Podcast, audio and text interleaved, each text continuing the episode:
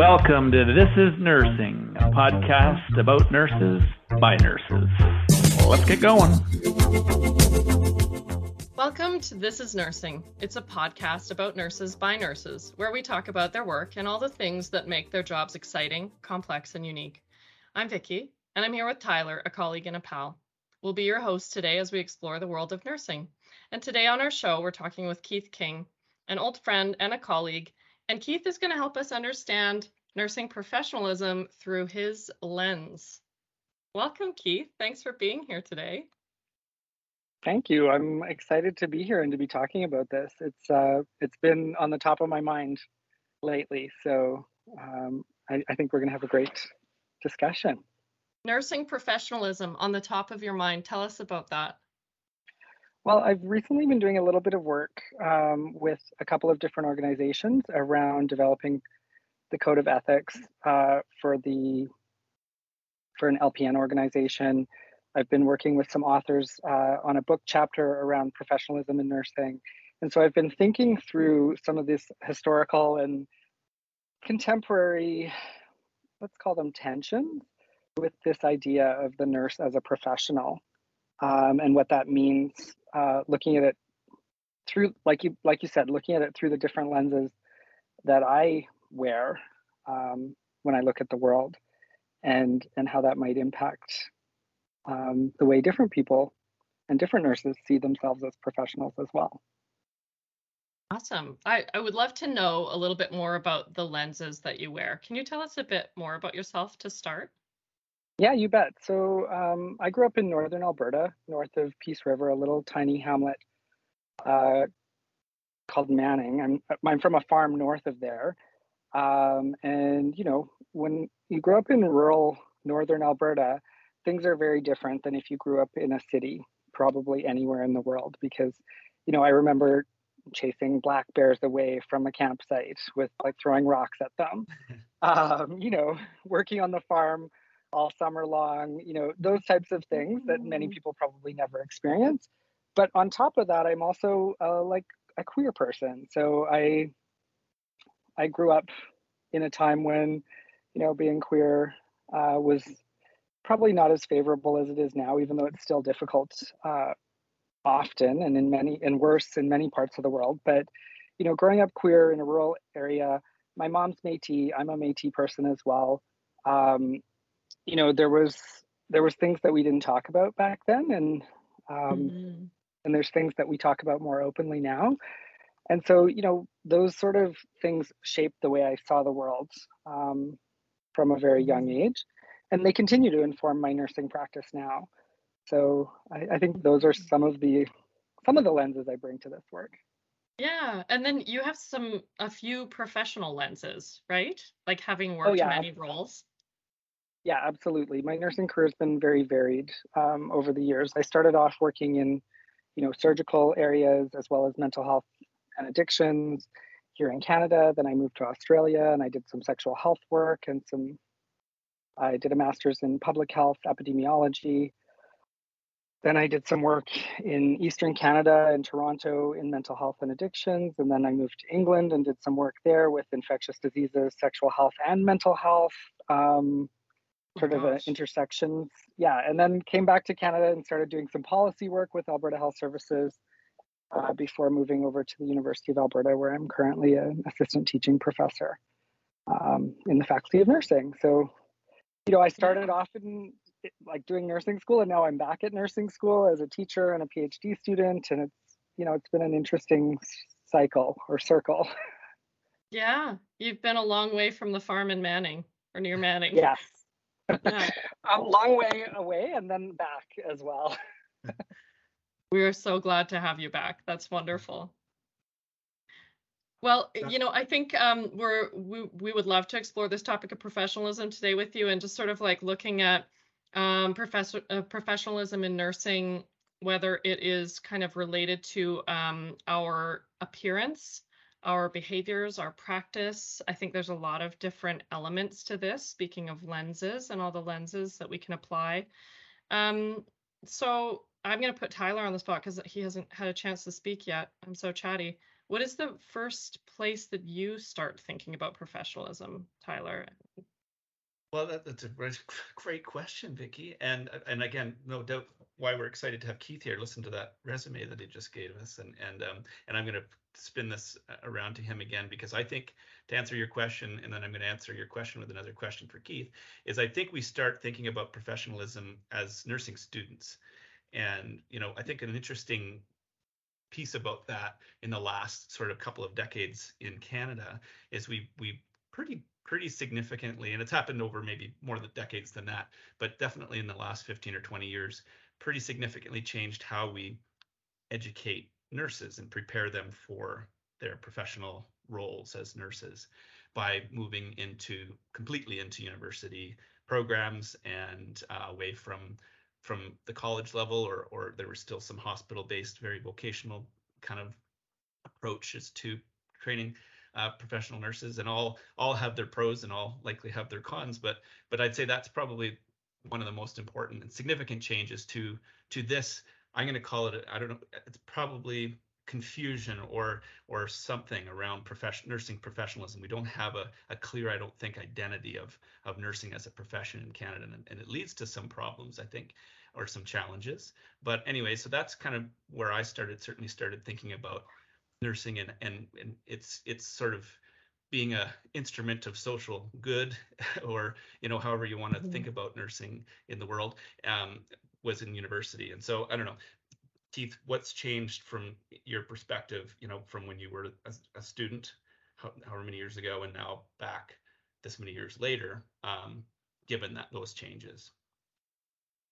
Yeah i graduated in 2004 so it's coming on to almost 20 years. Um, but yeah, I think you hit a really important point there, Tyler, about the move away from that sort of apprenticeship model, which is still practiced in many parts of the world, mm-hmm. towards like the, the baccalaureate to entry university style uh, nursing education. And it, I think that is part of the big, that tension that has sort of emerged in nursing because mm. I think mm. when we worked when we worked from that apprenticeship model, it was very clear what the expectation was of a nurse based on where they apprenticed. So their scope of practice was defined by what they had learned from the nursing school that they went to and some schools had specialties and all of that and now as we've moved towards a, a, much broader scope like as nursing has evolved to have a broader scope of practice a lot of those sort of predefined expectations mm-hmm. have shifted. And now expectations are largely set by your workplace, um, mm-hmm. your work, yeah, your workplace, your um, practice setting.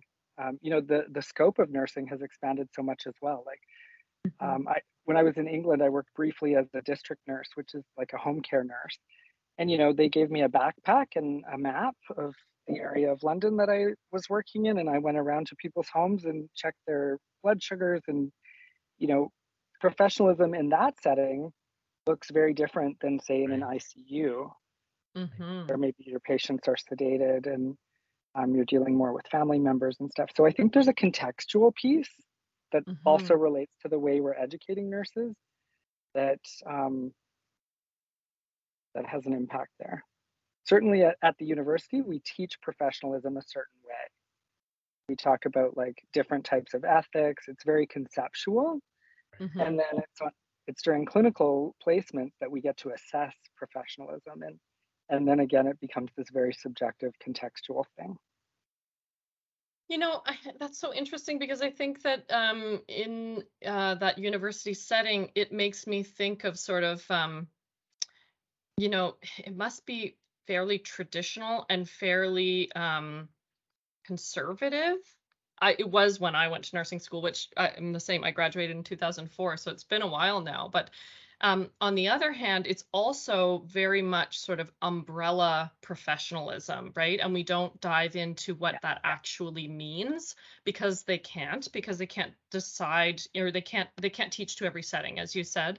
Um, but there's there's confusion in that, right? When we talk about it should be it should look sort of in this general region, you know, you have to appear this general way and you have to speak this general way. Um, and yet it has to be really conservative at least it was as i said in my day. So so where are we at now? Like where should we be? Because i think that's the curious thing is like what is what is the context now? How should we be teaching it so this is something i've been grappling with trying to write this book chapter because there are quite a few perspectives that you know i'm also un, unfamiliar with uh, aside from reading about them and i think what it comes back to for me is sort of thinking about the context and the place and the relationships. Like we talk a lot in nursing about relational ethics and patient centered care and family centered care. Um, and I think these are really important guiding principles for professionalism because, you know, in my work now, I work very much in the community um, and I remember in nursing school being told, you know, don't get any tattoos on your arms. Don't, you know, you have to be able to yes. cover up your tattoos. You know, your earrings can't be too big or dangly. Did you um, have any you tattoos know, and, you had to cover up? No, I didn't. I, I managed to avoid getting any arm tattoos at that mm-hmm. time. I see students now all the time with um, tattoos on their arms because it's much more common, I think, culturally now. Yeah. Um, and we don't, we no longer, I think, chastise students about their tattoos. But you know, a no. funny story. I remember in nursing school doing a cardiac lab, and the teacher asked for models for the ECG placement. And you know, me being me, I volunteered like a dum dum. But at the time, I had my nipples pierced. Well, the teacher, her face when I took my shirt off and laid down on the table, you know, it was a moment for everyone. Some people were laughing. There was a bit of a gasp. And then, of course, the teacher, you know, God forbid, composed, Keith. Right? she composed herself. And then, uh, you know, she said, oh, you know, if here are some important things to think about if a person has body piercings, like going into the MRI machine. They they really took it in stride. I was really proud right. of instructor yeah. for for you know, it took her a moment to get composure. And then once she had, you know, grasped the situation, she really ran with it. And it was a great learning experience for everyone. But um, there was this moment where I suddenly was like, oh my goodness, like, am I going to be in trouble? Because I have these, you know, unconventional um, piercings. I ended up taking them out later because I turns out I'm allergic to nickel. but um, yeah, I can't wear certain types of earrings. I'm surprised they didn't tell you to take them out because like they could have been an occupational hazard, right? They so I had an industrial piercing and they made me take it out. So then every evening I or whatever shift I wasn't working, I'd put it back in, but I had to re-pierce it, which is yeah. gross. I'm sorry for those who are listening, but we're all nurses. Come on. yeah, yeah, gross there yeah so yeah like i think you know things are shifting in a positive way you know the I, I, don't think we really talk about those things as much. There would probably be less shock. We also probably wouldn't ask students to disrobe for a no. I don't think so. Probably, we probably have like sim simulation dummies and things to do that type of work with us. But um, you know, things have things have shifted both in a positive and I think in a challenging way because like you said we we talk about professionalism in this like abstract conceptual way and then it's up to individual instructors in the clinical setting to sort of assess and enforce that and that's where it gets a little problematic or tricky. It makes me think of a couple of things. Um, as because you, you, mentioned about patient-centeredness and, and relational ethics and these types of uh, so important really important guiding principles because you know as and maybe maybe the nursing role isn't isn't evolving or maybe it's it's sort of returning to its roots in some ways like you talked about district nursing in, in the UK which I think is is really cool and that's where where Alberta nurses kind of got their roots depending on how mm-hmm. far you choose to look yeah. back um, and we're so now we're seeing more these kind of I think often are called non-traditional roles. So they're outside of the hospital and they're working within the communities with these communities, often with vulnerable populations. Um, and so how you look and how how you being you know what you wear really matters, and you're still being professional, right? Because um, right, so th- that context is so important. It's not they're not going to trust necessarily uh, somebody in a white coat or a pair of scrubs that they're looking for those piercings and tattoos and and whatever, right? Uh, or or just regular wearing your clothes that make you feel comfortable, and um, that's very context specific and, and is going to be needed to provide good care to those populations. So I just mm-hmm. thought that's really an interesting evolution. Um, hopefully that yeah that, yeah yeah and i think like when i when i when i'm thinking about writing about this that's something that comes to mind is like how do we get back to nurses bringing their whole selves to their job um, you know Bre- Brené Brown I, I read a lot of her work she talks about authenticity and vulnerability being you know central to living a good healthy happy life and i also think about some of the like teachings i've received from like uh, cree elders here mm. in alberta that i work mm-hmm. with and you know they talk about like some of the central teachings are about being honest and truthful and you know uh, bringing bringing all of you to to the work that you do to be effective at it and sometimes i think in nursing professionalism is used as a way of sort of like shaming or reducing or or confining a person who might not fit some of those historically imposed images of what a nurse is. Like I, I still think about our our code of ethics that says something like, you know, must not behave in a way unbecoming of a nurse. And the nurse that I always see is like wearing a white smock and a, a little nursing cap. And in, and in like, fact, we reinforced that. that yeah, but it was only a couple of years ago that CARNA sent out those um, postcards. I don't know if you if you guys recall. Oh, yeah. They were right, and they were all these um, old images, which there's nothing to be um, ashamed of, right? We can be proud of where nursing came from, but I think that image holds firm. And for me, it's like the the crisp hair, right? Not a hair out of place. The hat, the white starched whatever um, scrubs. So I think that's sorry i've totally interrupted you completely but you you just like created this image yeah. in my mind as you were talking. Continue. Yeah that's that's just the thing. I'm like many of us i think who are really you know i don't want to say i'm an excellent nurse. I i think i work really hard to be a good nurse. are. but i know we'll a lot it, we'll of say really, it for you. We'll say it for you keith. Yeah. You're excellent I, I know a lot of really excellent nurses who cannot and will not ever probably meet that standard of the of the you know the I don't know person in a white smock with a hat and the perfect hair and the perfectly applied lipstick, you know. I mean, I also think about the flip of some of our historical stuff. Like, remember when nurses smoked at the nursing station? Oh, like, yeah. up to the 80s. When we when we talk about professionalism, like, how was that considered professional? But you know, if you didn't wear your stockings, you were, you know, that was a real misdemeanor.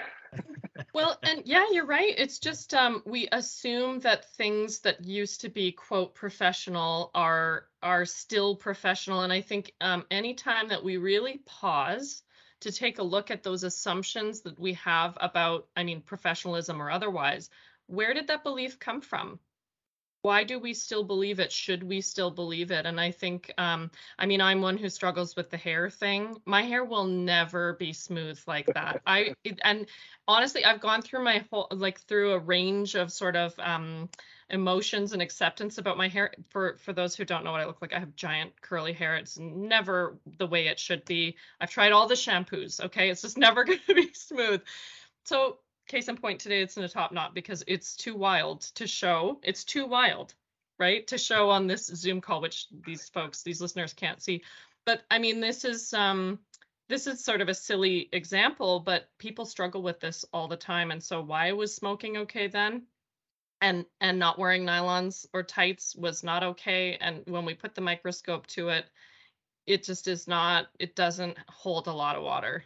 So i think yeah. um yeah, continue. Go ahead. Canadians are really from diverse backgrounds. Mm-hmm. Like we real like you know my own family. I've got Cree, I've got French, I've got Scottish, Russian, English. You know, there's a there's a whole you know Heinz 57 is that the expression? Yeah. so, I think you nailed it. Yeah. Uh, and so you know how do those things inform the way we relate to one another? They do you know um, i think about the relationality that comes from my Métis side of my family and the like parts of my personality and culture that come from my dad's more English upbringing and how those sometimes incompatibilities and stuff still inform the work I do. And so I think we're, we're, we're asking nurses, and that's what I'm hoping to do with this chapter chapter that I'm writing or co-writing is to ask nurses to like look at themselves and how who they are informs how they behave professionally.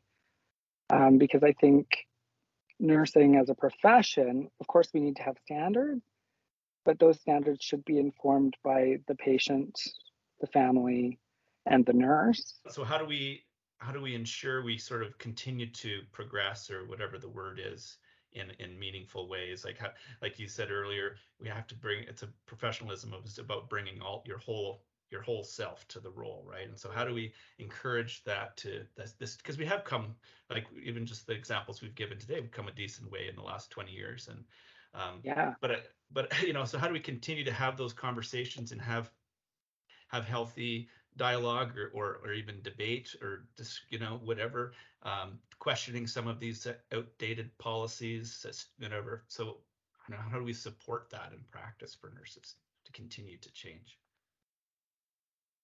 and maybe think, maybe it starts know, at, at the university level and you plant those seeds and you get people to and you create opportunities i don't know what the answer is i'm just you know wondering if you had had the answer. I have a, yeah, I have a few thoughts on that. I think you're absolutely right. It probably does start at the university, right at admission. You know, thinking about who we admit to nursing. Mm-hmm. Um, you know, and different schools have different approaches to this. But I think schools with a holistic admissions process that looks at a person's like resume um, and sort of considers how involved they are in their community, what they do in their spare time, not just their GPA, right. is an important first step. Mm-hmm. And then also, you know, thinking about who's in leadership positions in different nursing organizations. Like how do we mm-hmm. diversify the tables that that are are doing this work? I was very honored and privileged to be involved in a recent consultation, um, both well, a few recent consultations, both with AHS and with other organizations around some of these ideas. And you know, inviting people with different lenses to the table is a great place mm-hmm. to start, right? Yeah, I, th- I think that um, there's that's absolutely you know where we need to go, and I think one of those huge um, influences that we can't really get away from, nor do we want to, but it's the public perception of nurses. And so I don't know if it's about really owning and teaching, or if it's about you know more of a conversation and posing curious questions. But I do feel like um, the professionalism of nurses is really um, held how, how do I say this? Um, it sways with the public view. And I don't love that, I've got to say, um, because we should be able to present ourselves as nurses, as professionals, um, and have have it bought. Does that make sense? Have people really totally accept it? Yeah, I think in yeah that tension. You know, I think about Halloween you know every year there's a bunch of people who oh dress up as like sexy nurses mm-hmm. there's there's so many interesting stereotypes about nurses like the matron you know the sexy nurse the different the different sort of like i don't even know what they are. They're i guess they're stereotypes of some sort. Um, and so yeah how do we present the reality of nursing in a way that still up, upholds the profession as something that's really valuable and important to our society? Um, it's a tricky question. I was doing some work with the RNAO a few years ago around recruiting more men into the profession of nursing. And, um, you know, we hired a PR firm to do some of this work, and they wanted to use military nursing as the like ad campaign. They were like, yeah, if we fr- if we frame men who are nurses as also being soldiers, you know, that'll attract more, you know, men who want to be nurses. And I thought, okay, um, again, I don't quite fit that box of what a, a man as a nurse would be. So, yeah, again, there was this like tension between what stereotype they wanted to use for the public ad campaign to try and recruit more masculine presenting people to the to the to the profession. And and again it was playing to these stereotypes. So like i i don't have the answer. I think it'd be interesting to see what would happen if we started and i think you know ahs does do this. We highlight different nurses um, all the time. I see in the different newsletters and things. So we are showing people who our people are mm-hmm. which is wonderful because it's sort of starting to dispel some of those misconceptions i imagine among some people.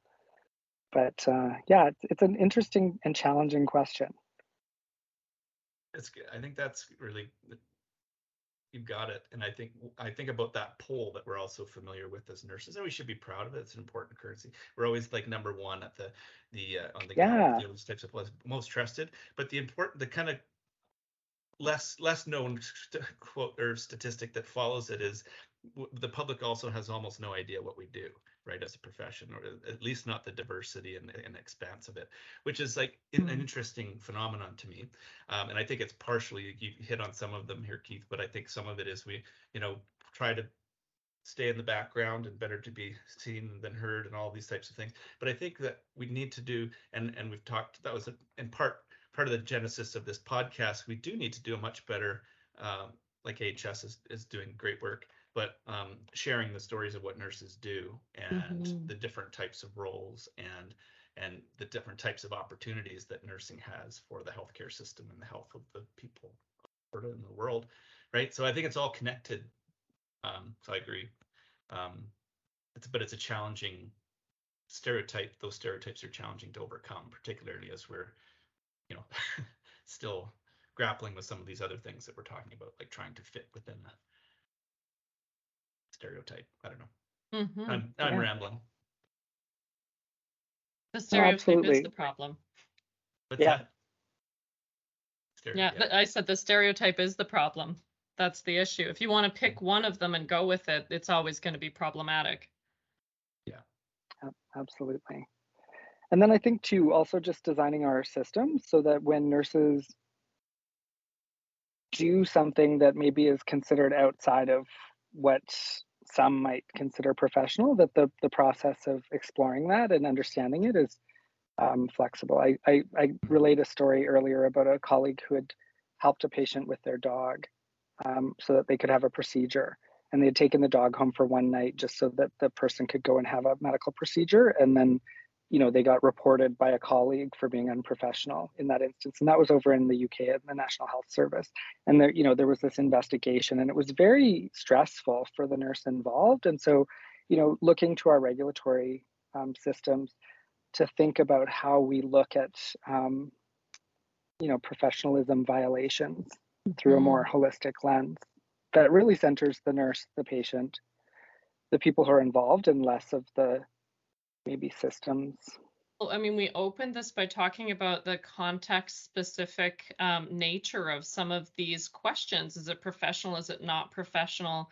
Um, and I think you know we really do as nurses we straddle this um, this realm of like advocating for nurses, but not too much, right? Not you know maintaining a certain level of I don't know what it is like um, clear lines where we we don't um, yeah we, we can't cross over too far otherwise it would be unprofessional. I mean it sounds like really what this nurse was doing was advocating so that the patient could get the care they needed so they could have this biopsy and they could proceed accordingly and that i mean i i feel that um, and i think we all do as nurses we feel um, committed to support patients. We we experience these sorts of ethical dilemmas on the regular um, and we do the best we can to make those choices just even having the conversation is really important, right? It, just being curious about why do we feel this way? Why have we made this decision?